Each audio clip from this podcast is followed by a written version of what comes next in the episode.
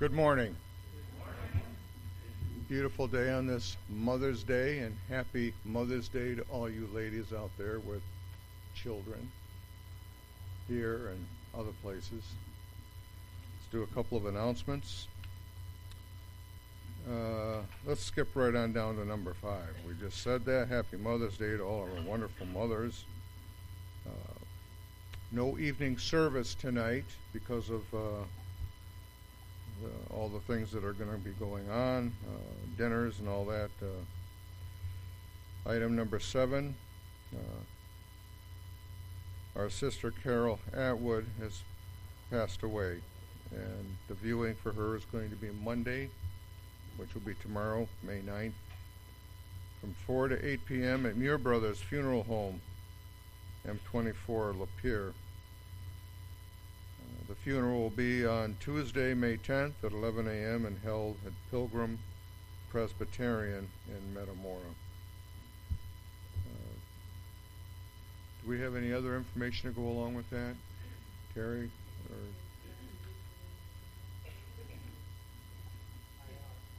Pastor is doing it. He is going to be communicating it. I think there's a luncheon afterwards. At uh, the Lions, At the Lions Hall in, in Lapeer? in, in, no, in Metamora. In Metamora. Lions Hall at Metamora, there will be a luncheon. I didn't get any memo on that one, so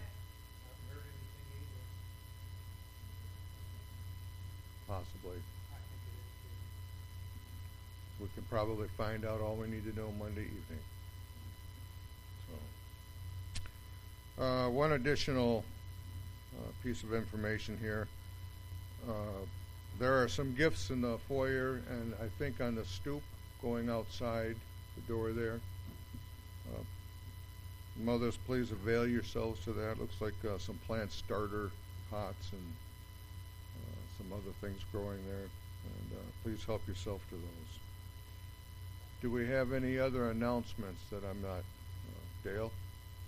question about Carol's uh, funeral. Is the church going to send flowers? Are we going to pitch it for flowers or what? For everybody who wants to do just do here their individual. Well, we could take the money out of the benevolent fund. I think they requested anything going to the pregnancy center. I think so too. That's what it Blue flowers. Make a donation in her name to the pregnancy center. All right, How does that sound? clears that up for me. yeah. Okay. Anything else?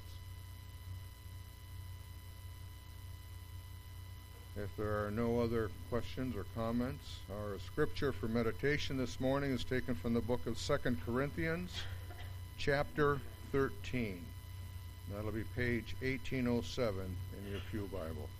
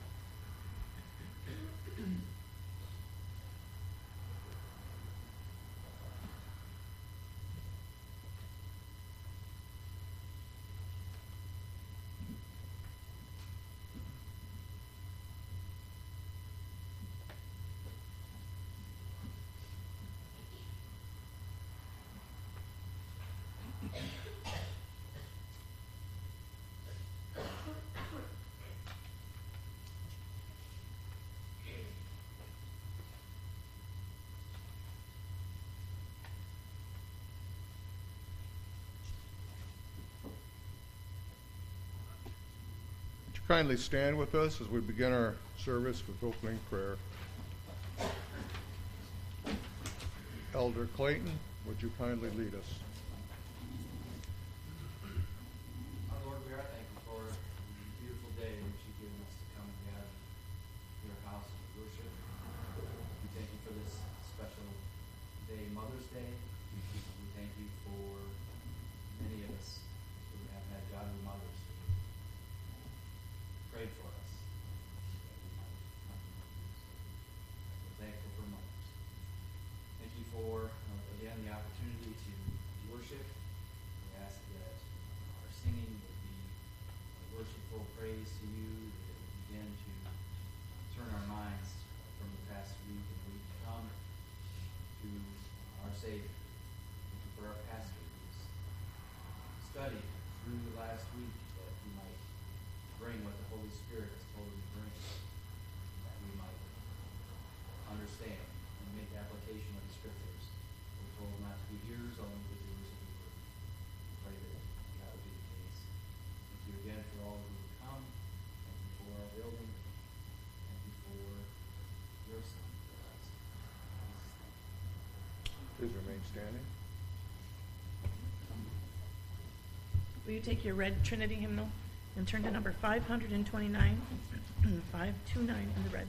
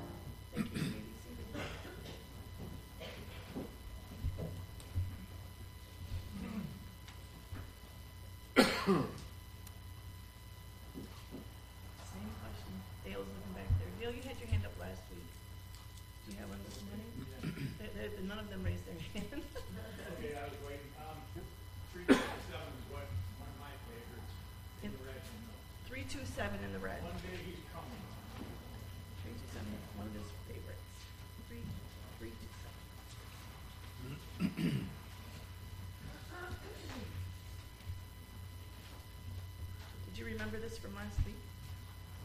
Is this the same one you wanted last week?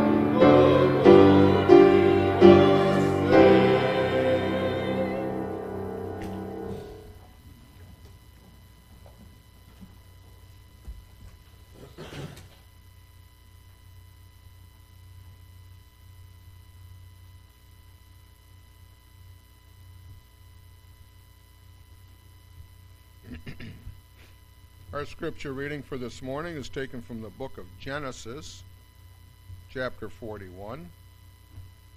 And that will be verses 41 through 57, page 68 in your Pew Bible. And when you come to that, please stand with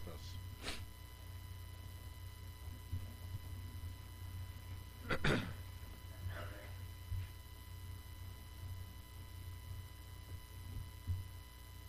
Genesis 41, verses, chapter 41, verses 41 through 57.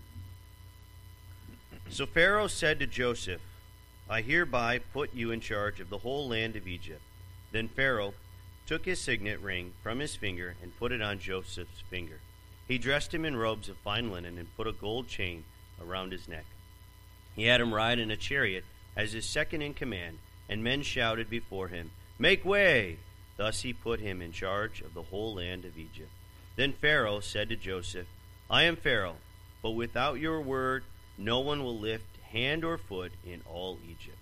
Pharaoh gave Joseph the name Zaphenath Paneah, and gave him Asenath, daughter of Potiphera, priest of On, to be his wife, and Joseph went throughout the land of Egypt. Joseph was thirty years old when he entered the service of Pharaoh, king of Egypt and Joseph went out from Pharaoh's presence and traveled throughout Egypt. During the seven years of abundance, the land produced plentiful. Joseph collected all the food produced in the, those seven years of abundance in Egypt and stored it in the cities. In each city, he put the food grown in the fields surrounding it. Joseph stored up huge quantities of grain, like the sand of the sea. It was so much that he stopped keeping records because it was beyond measure. Before the years of famine came, two sons were born to Joseph by Asenath, daughter of Potiphera, priest of On. Joseph named his firstborn Manasseh, and said, It is because God has made me forget all my trouble and all my father's household. The second son he named Ephraim, and said, It is because God has made me fruitful in the land of my suffering. The seven years of abundance in Egypt came to an end, and the seven years of famine began, just as Joseph had said. There was famine in all the other lands but in the whole land of Egypt there was food. When all Egypt began to feel the famine, the people cried to Pharaoh for food.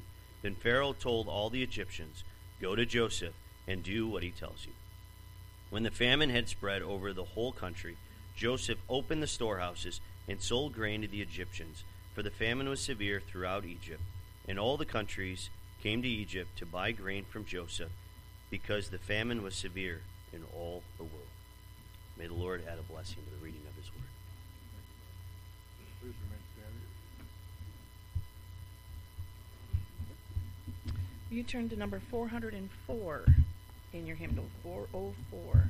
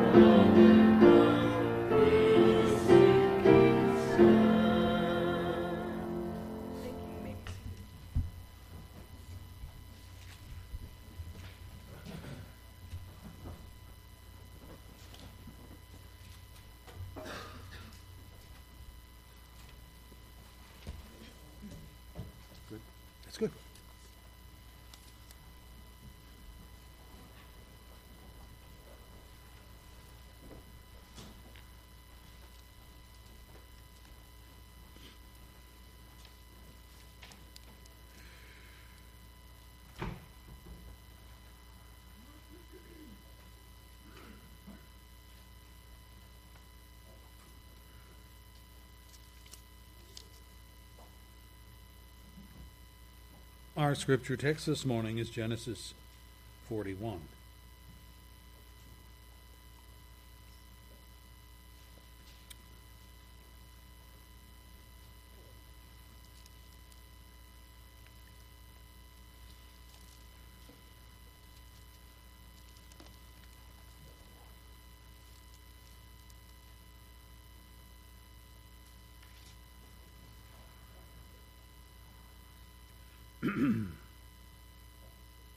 Last Lord's Day, we learned that due to dreams which Pharaoh had and which none of his magicians could interpret, the cupbearer's memory was jogged, namely, that he had forgotten to commend Joseph as a man who had been imprisoned unjustly and as one who had rightly interpreted his own dreams two years earlier, which obtained his release. Pharaoh's two part dream had one singular meaning. Egypt was about to undergo seven years of great abundance in crops, followed by seven years of famine, so severe that no one would even recall the years that were good. The famine would affect all the Middle East territories, including Palestine. Pharaoh was so appreciative of Joseph's insight and help, they appointed him vice regent of all Egypt, second only to Pharaoh himself. Joseph became the presiding governor, under which a tremendous agricultural harvest and storage of abundant grain began in preparation for the time when the clouds of heaven would no longer pour forth rain and famine would dry up the entire land. We learned a couple of valuable lessons. Number one, because we're forgetful people, it's gracious of God to tell us again and again what will happen in our lives. We learn by repetition, and God knows that. So, you know, I've heard people where we, have taught and been teaching, and they'll sometimes say, "Oh, I know that." It's almost like that. Oh, I've heard this before. Okay, but have you learned it? Have you applied it? No? Well, then you hear it again and again. That's the way we learn. Secondly, only God can reveal the truth of his revelations to human hearts. Yes, we can read the English words in the text, but only the Holy Spirit can discern the spiritual intent. And lastly, we learn that famine, pestilence, abundance, crop failure is not the indiscriminate outcome of bad weather, but of God, who controls all of those things. By the way, if you want to read some of this, go to the book of Job.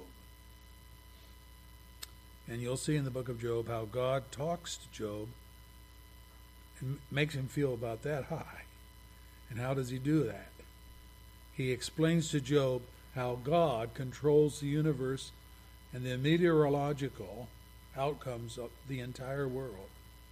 He talks about the lightning, how he sends it to this place and not to that place, how he thunders over here and not over there. He talks about how the rain will come and water the land here and dry over here. And, and it's quite a revelation to think about that. Meteorologists, of course, don't believe any of that uh, because they're ignorant of God of the Bible and his authority and power over the universe. The Creator has control over the creation. And he didn't just create and then say, bye bye, you're on your own. Good luck. No, none of that. If that happened, we would not survive. He has his fingers in the pie all the time in order to keep life moving. Well, today's study focuses on Joseph's new position as vice regent of Egypt.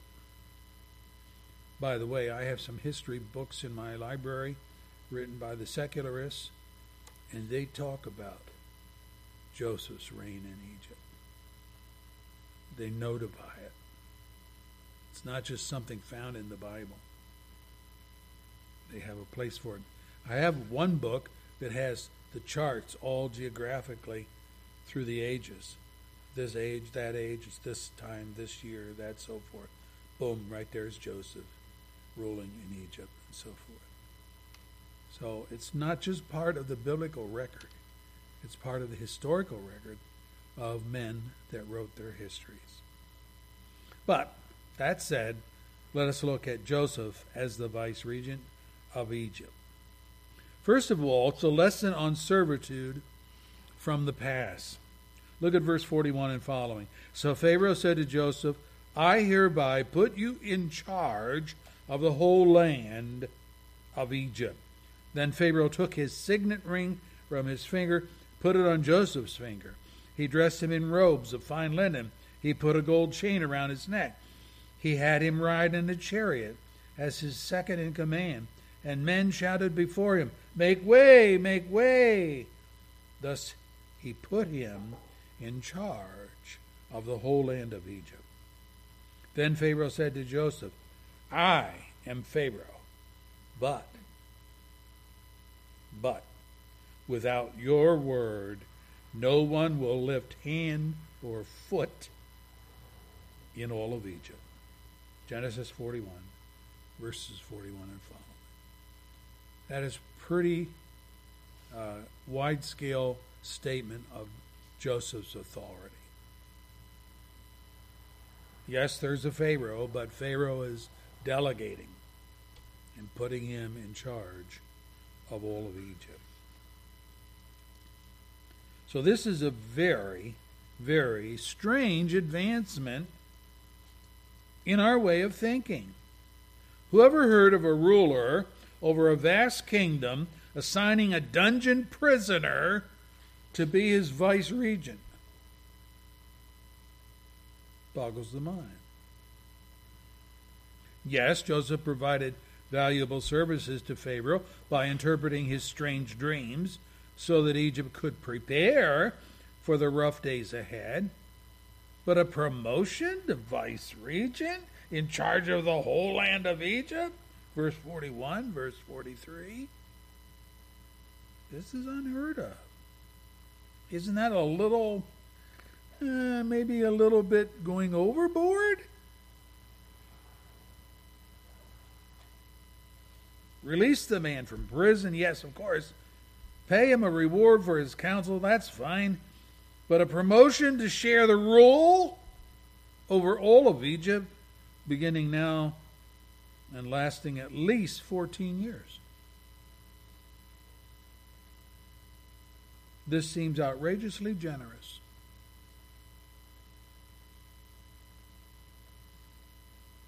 Joseph isn't even an Egyptian. Hmm.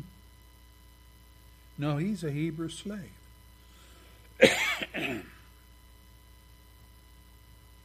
a Hebrew slave. Imprisoned on the accusation that he tried to assault the wife of Pharaoh's captain of the guard.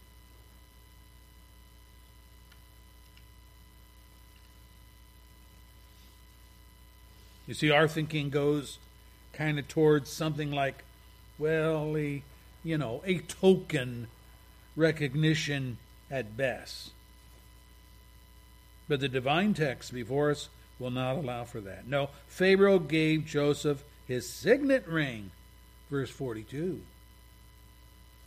used as the authoritative signature for all official business approved by Pharaoh.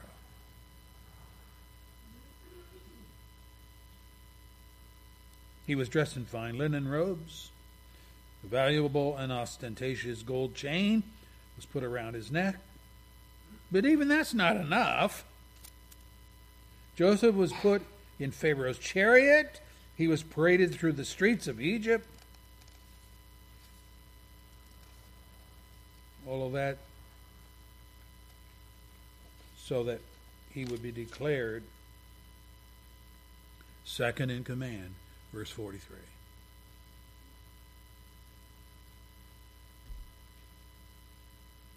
Pronouncements with an official tremor rang out Make way! Make way! Literally in Hebrew, the text says, Bow down, bow down. Whoa. Verse 43. And why should the Egyptians bow down to a Hebrew?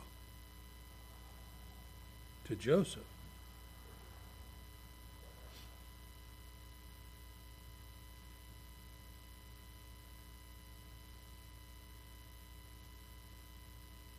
Joseph, a newly released dungeon slave. This really stretches credibility, doesn't it? Verse 44. Then Pharaoh said to Joseph, I am Pharaoh, but without your word no one will lift hand or foot in all of Egypt. In other words, Joseph was given broad and sweeping powers to govern as he saw fit.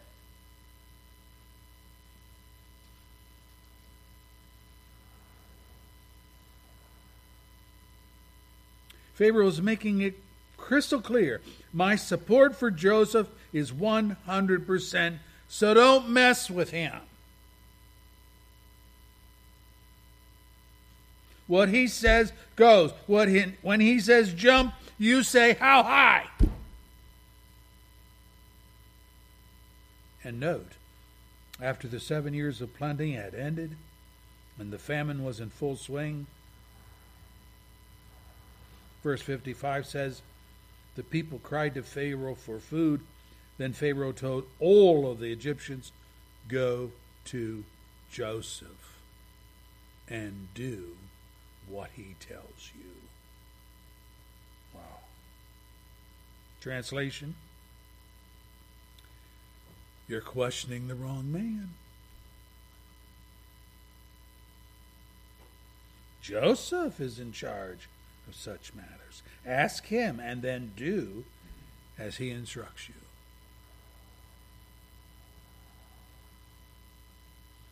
How do we account for such overpowering authority given to Joseph, wherein his orders become the law of the land? And his instruction takes on the authority of royal decrees.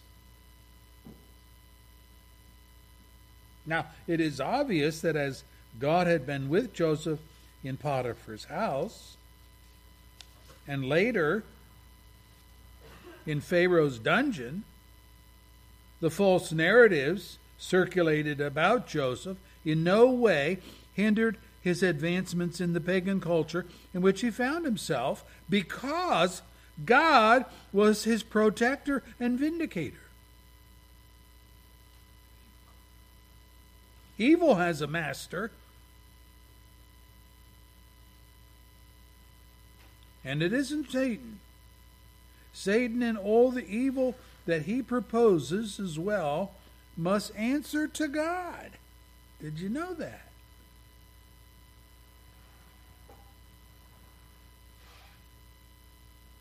God controls the evil of men. You will undoubtedly recall that in later history, in the days of Israel's captivity by the Persians, in the days of Esther, there was a wicked man named Haman who had it in for Mordecai, Esther's cousin, because as a Jew, Mordecai refused to bow down in homage to Haman, and we are told when Haman saw that Mordecai would not kneel down, would not pay him honor, he was enraged. Esther 3, verse 5. And in that rage, he plotted to execute the entire Jewish population in the land.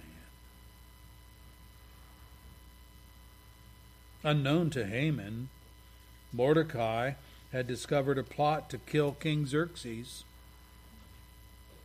but he was never recognized by the king for his heroism. But eventually the king was told how Mordecai had saved the king's life, and Xerxes asked Haman what the king should do to honor a man for great service.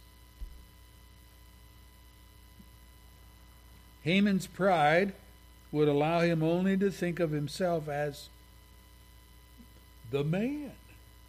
Oh, the king must be talking about me. Hmm.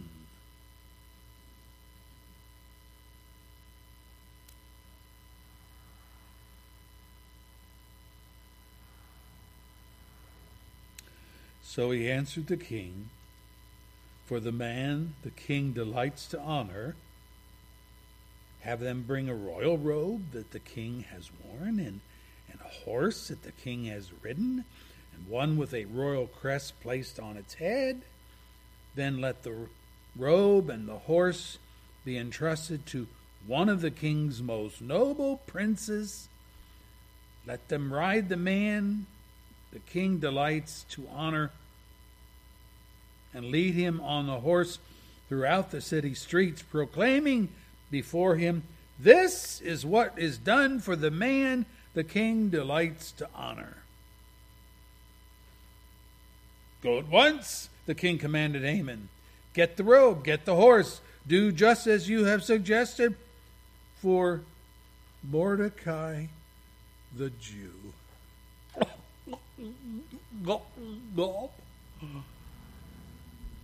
Mordecai? Oh, wait a minute. For Mordecai the Jew who sits at the king's gate. And do not neglect anything you have recommended. Esther 6, verse 7 and following. Oh my. my, my. What a letdown. What a shocker that must have been for wicked Haman. In secret, he was plotting genocide on all the Jews in Persia because of his wounded pride. But now he had to honor the very man with the prestige and position afforded the king's favored.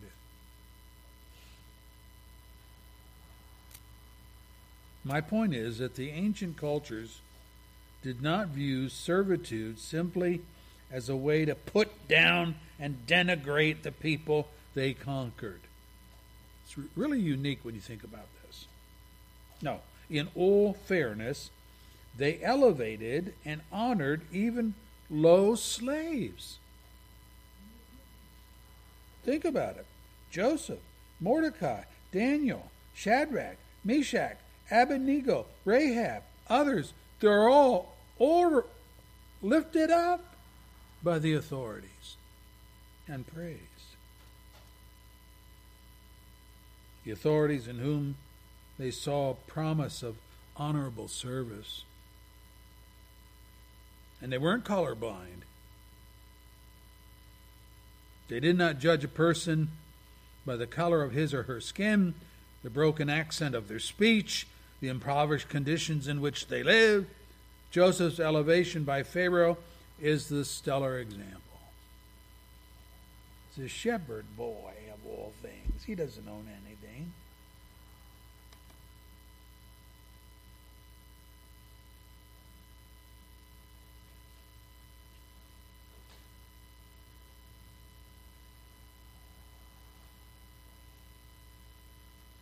I remember when Rudy Giuliani was running for mayor of New York City. And he had a theme night. The theme was how to make America safe again.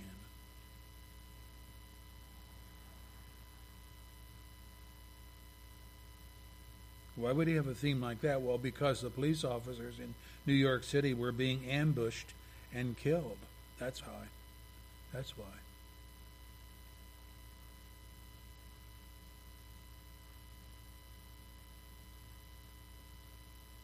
But when those police officers came to save your life because you were in danger, they did not ask if you were black or white. They just came to save you.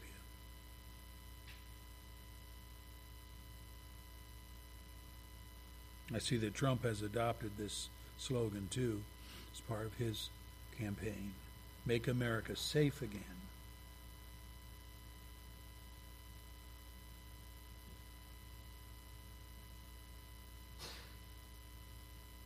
There's no white America, there's no black America, there's just America. Pharaoh had no reservations of making a Jew the vice regent of his kingdom. And the Christian philosophy of the Bible is that all men are created in the image of God, which our founding fathers defined as all men are created equal.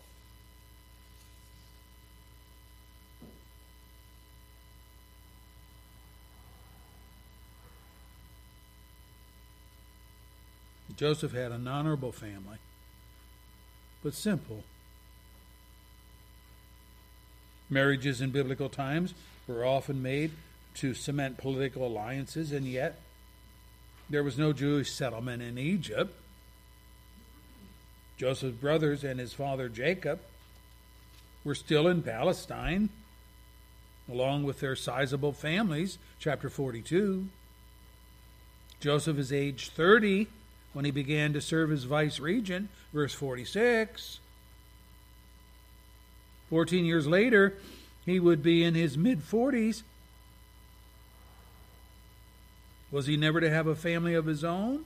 A wife? Children?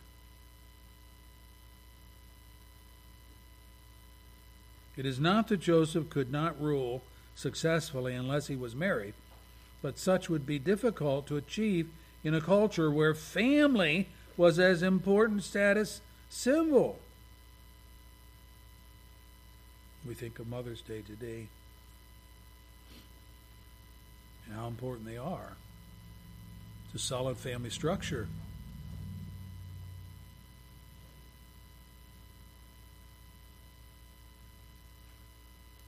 There was a documentary film on Elizabeth, daughter of King Henry VIII of England and much of the politics of her day was centered around trying to find a suitable, may I say, an acceptable husband for her.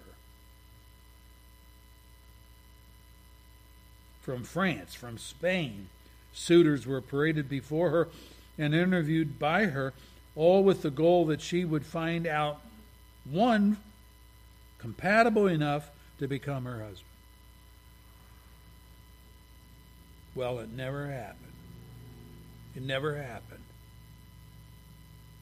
After years and years of searching for the right man, she declared herself, I'm going to be the Virgin Queen. And she ruled England on her own, alone, and unmarried.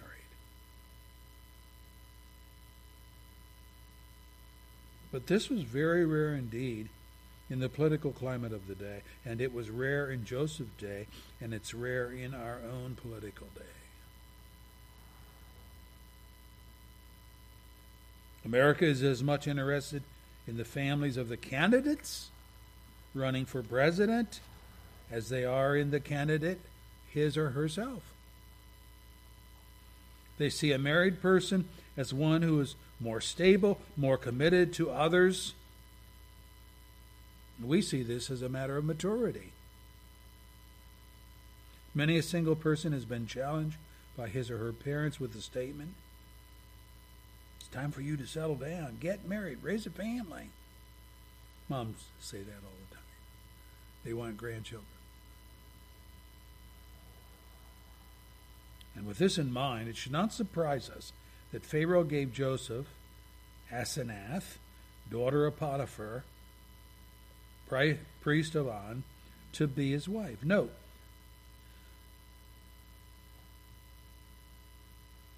This is not Potiphar's daughter, but Potiphera, priest to the god On, O-N. Asenath, Egyptian, means she belongs to the goddess Neith. And Potiphera, which is Egyptian, means him who Ra, the Re, the sun god, has given. It's a pagan culture, and their gods are pagans. Neith was the goddess of war and of hunting, portrayed with bow and arrow in defense of the nation. And of course, Ra is the sun god in Egypt, said to be the creator, the sustainer of life. Clearly, Joseph was marrying into a pagan family with idolatrous concepts of God. And the Bible is clear that God is one, not many, and that he is not the product of human invention or craftsmanship. The psalmist put it this way For all the gods of the nations are idols. Hebrew, good for nothing. That's what the word idol means. Worthless. All the gods of the nations are worthless. But the Lord made the heavens. Oh. Splendor and majesty are before him. Strength and glory are in his sanctuary. Ascribe to the Lord, O families of nations. Ascribe to the Lord glory and strength. Ascribe to the Lord the glory due his name. Bring an offering. Come into his courts. Worship the Lord in the splendor of his holiness. Tremble before him, all the earth. Psalm 96, verse 5 and following. That's our God. Or again, the psalmist writes, The idols of the nation are silver and gold made by the hands of men. They have mouths, but they can't speak, eyes, but they can't see, they have ears, but they can't hear, nor is there breath in their mouths. Those who make them will be like them, and so will all who trust in them. O house of Israel, praise the Lord. O house of Aaron, praise the Lord. Get your eye going in the right direction. Psalm 135, verse 15 and following.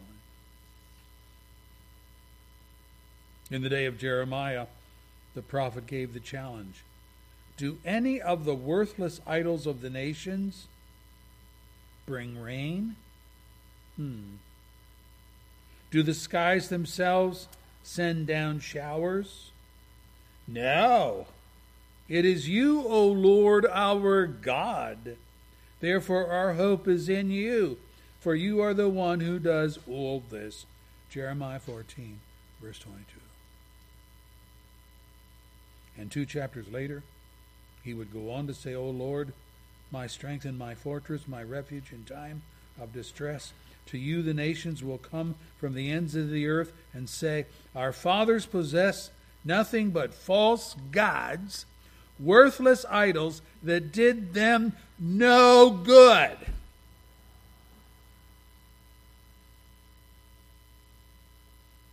Do men make their own gods? Yes. But they are not gods. I'm reading scripture. Therefore, I will teach them. This time I will teach them by power and might. Then they will know that my name is the Lord. Jeremiah 16, verse 19 and following. Now Joseph is between a rock and a hard place. He must marry for political acceptance and respect as vice regent of Egypt. How's he going to compensate for the idolatrous atmosphere in which he finds himself? Good question. How will he maintain his faith in Jehovah? Verse 15. Before the years of famine came, two sons were born to Joseph by Asenath, daughter of Potiphera, priest of On. Joseph named his firstborn Manasseh. And he said, It is because God has made me forget all my trouble and all my father's household, The second son he named Ephraim and said, It is because God has made me fruitful in the land of my suffering. Genesis 41, verse 50 and following. At this juncture, Joseph has no knowledge that his father, Jacob, is still alive. So the best name for his firstborn son is Manasseh. Forget dad and my evil brothers, and Ephraim, the second born, meaning fruitful. Bless where I'm at now in Egypt in my new life. So there's a sense in which Joseph sees himself disenfranchised from his family. His wife is Egyptian, his children are Egyptians. How then does he keep his connection with Jehovah God of Israel? That's a good question. Skip ahead to Genesis 48, which is after Joseph's brothers are reconciled to him in Egypt, after his father Jacob is reunited with him. Watch what Jacob does to set matters right concerning Manasseh and Ephraim. Verse 3 and following, Genesis 48. Jacob said to Joseph, God Almighty appeared to me at Luz, this is Bethel, in the land of Canaan, and there he blessed me and said to me, I'm going to make you fruitful and will increase your numbers. I will make you a community of peoples, and I will give this land as an everlasting possession to your descendants after you. How now then, your two sons, born to you in Egypt before I came to you there, will be reckoned as mine. Ooh. Ephraim and Manasseh will be mine, just as Reuben and Simeon are mine. Any children born to you after them, they will be yours. In the territory they inherit, they will be reckoned under the names of their brothers. Genesis 48, verse 3 and following. I want you to hear the significance of this.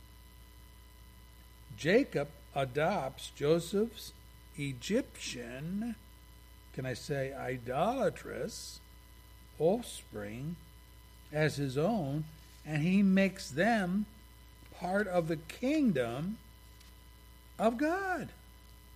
Ooh. Egypt, brethren, in Scripture represents the world, the secular, the pagan, the idolatrous that worship everything from the sun god of our solar system to Isis, goddess of sexuality and reproduction. Anything, everything devoid of real might, real power, everything evil destined for defeat and destruction in the age to come. That's Egypt. Like Manasseh and Ephraim, we were part of that pagan, godless world. We were born in the far country away from God. In Adam, we were disenfranchised, robbed of a spiritual inheritance with God, taken from all that was holy and good. That was us. David put it this way We're aliens. We are strangers in your sight, as were all our forefathers. Our days on earth are like a shadow, they are without hope. 1 Chronicles 29 and verse 15. Paul, writing to the Gentiles at Rome to encourage them, says, as he says in Hosea, I will call them my people who are not my people. Hmm. I will call her my beloved one who is not my beloved one. And I will it will happen that in the very place where it was said to them, You are not my people, they will be called the sons of the living God. Romans 9, verse 25 and 26. Hosea the prophet and Matthew writing of the redemption of Jesus from having fled to Egypt. When Israel was a child, I loved him, and out of Egypt I called my son. Hosea chapter 11 verse 1. Matthew 2:15 applied it to Christ, but not only so for all of us who were Egyptians' children before God. In his grace, like Jacob of old, God adopted us and made us part of the family of God. Paul, writing of the Greek pagan background of the Ephesian church, says, He, God, predestined us to be adopted as His sons through Jesus Christ, in accordance with His pleasure and will. So it's just like Jacob did with Joseph's pagan sons. In Him we have redemption. We're brought back through His blood, the forgiveness of sins, in accordance with the riches of God's grace that He lavished on us. Ephesians 1, verse 5 and following. And in the next chapter, Ephesians 2, 19 and following. Consequently, we're foreigners and aliens, but fellow citizens with God's people and members of God's household. Like Joseph's family, born and bred in idolatrous cultures with pagan view of life, but in the end adopted into the family of God. Think of that. God did not abandon Joseph in Egypt. And he hasn't abandoned you either.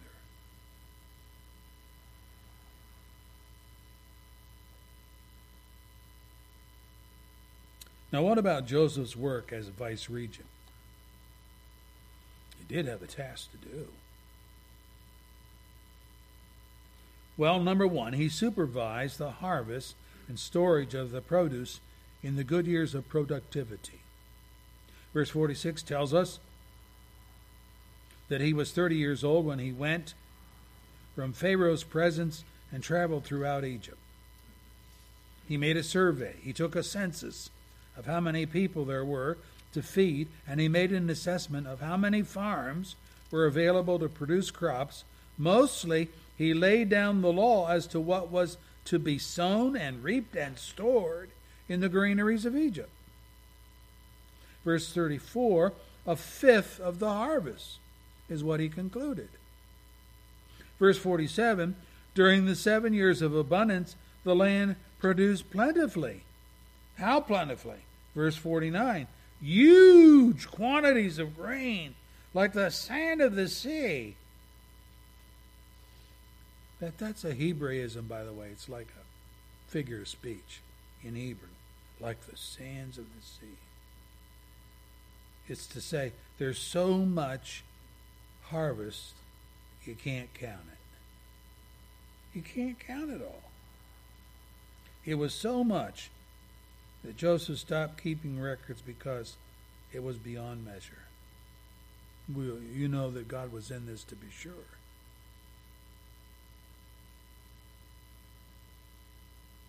We remember that when God wanted to punish wicked Ahab and Jezebel for leading the nation of Israel into idolatrous worship, what did he do?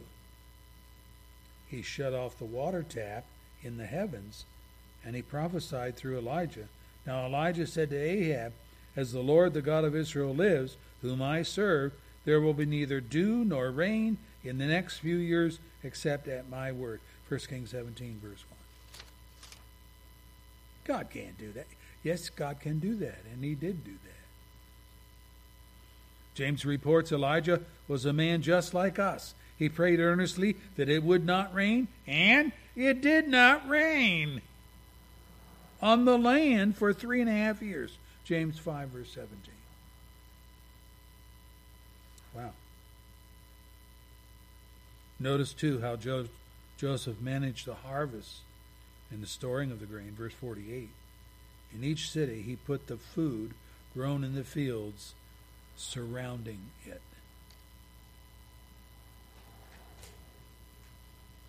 In other words, there were going to be no slackers when it came to pitching in and helping to prepare for the hard times to come.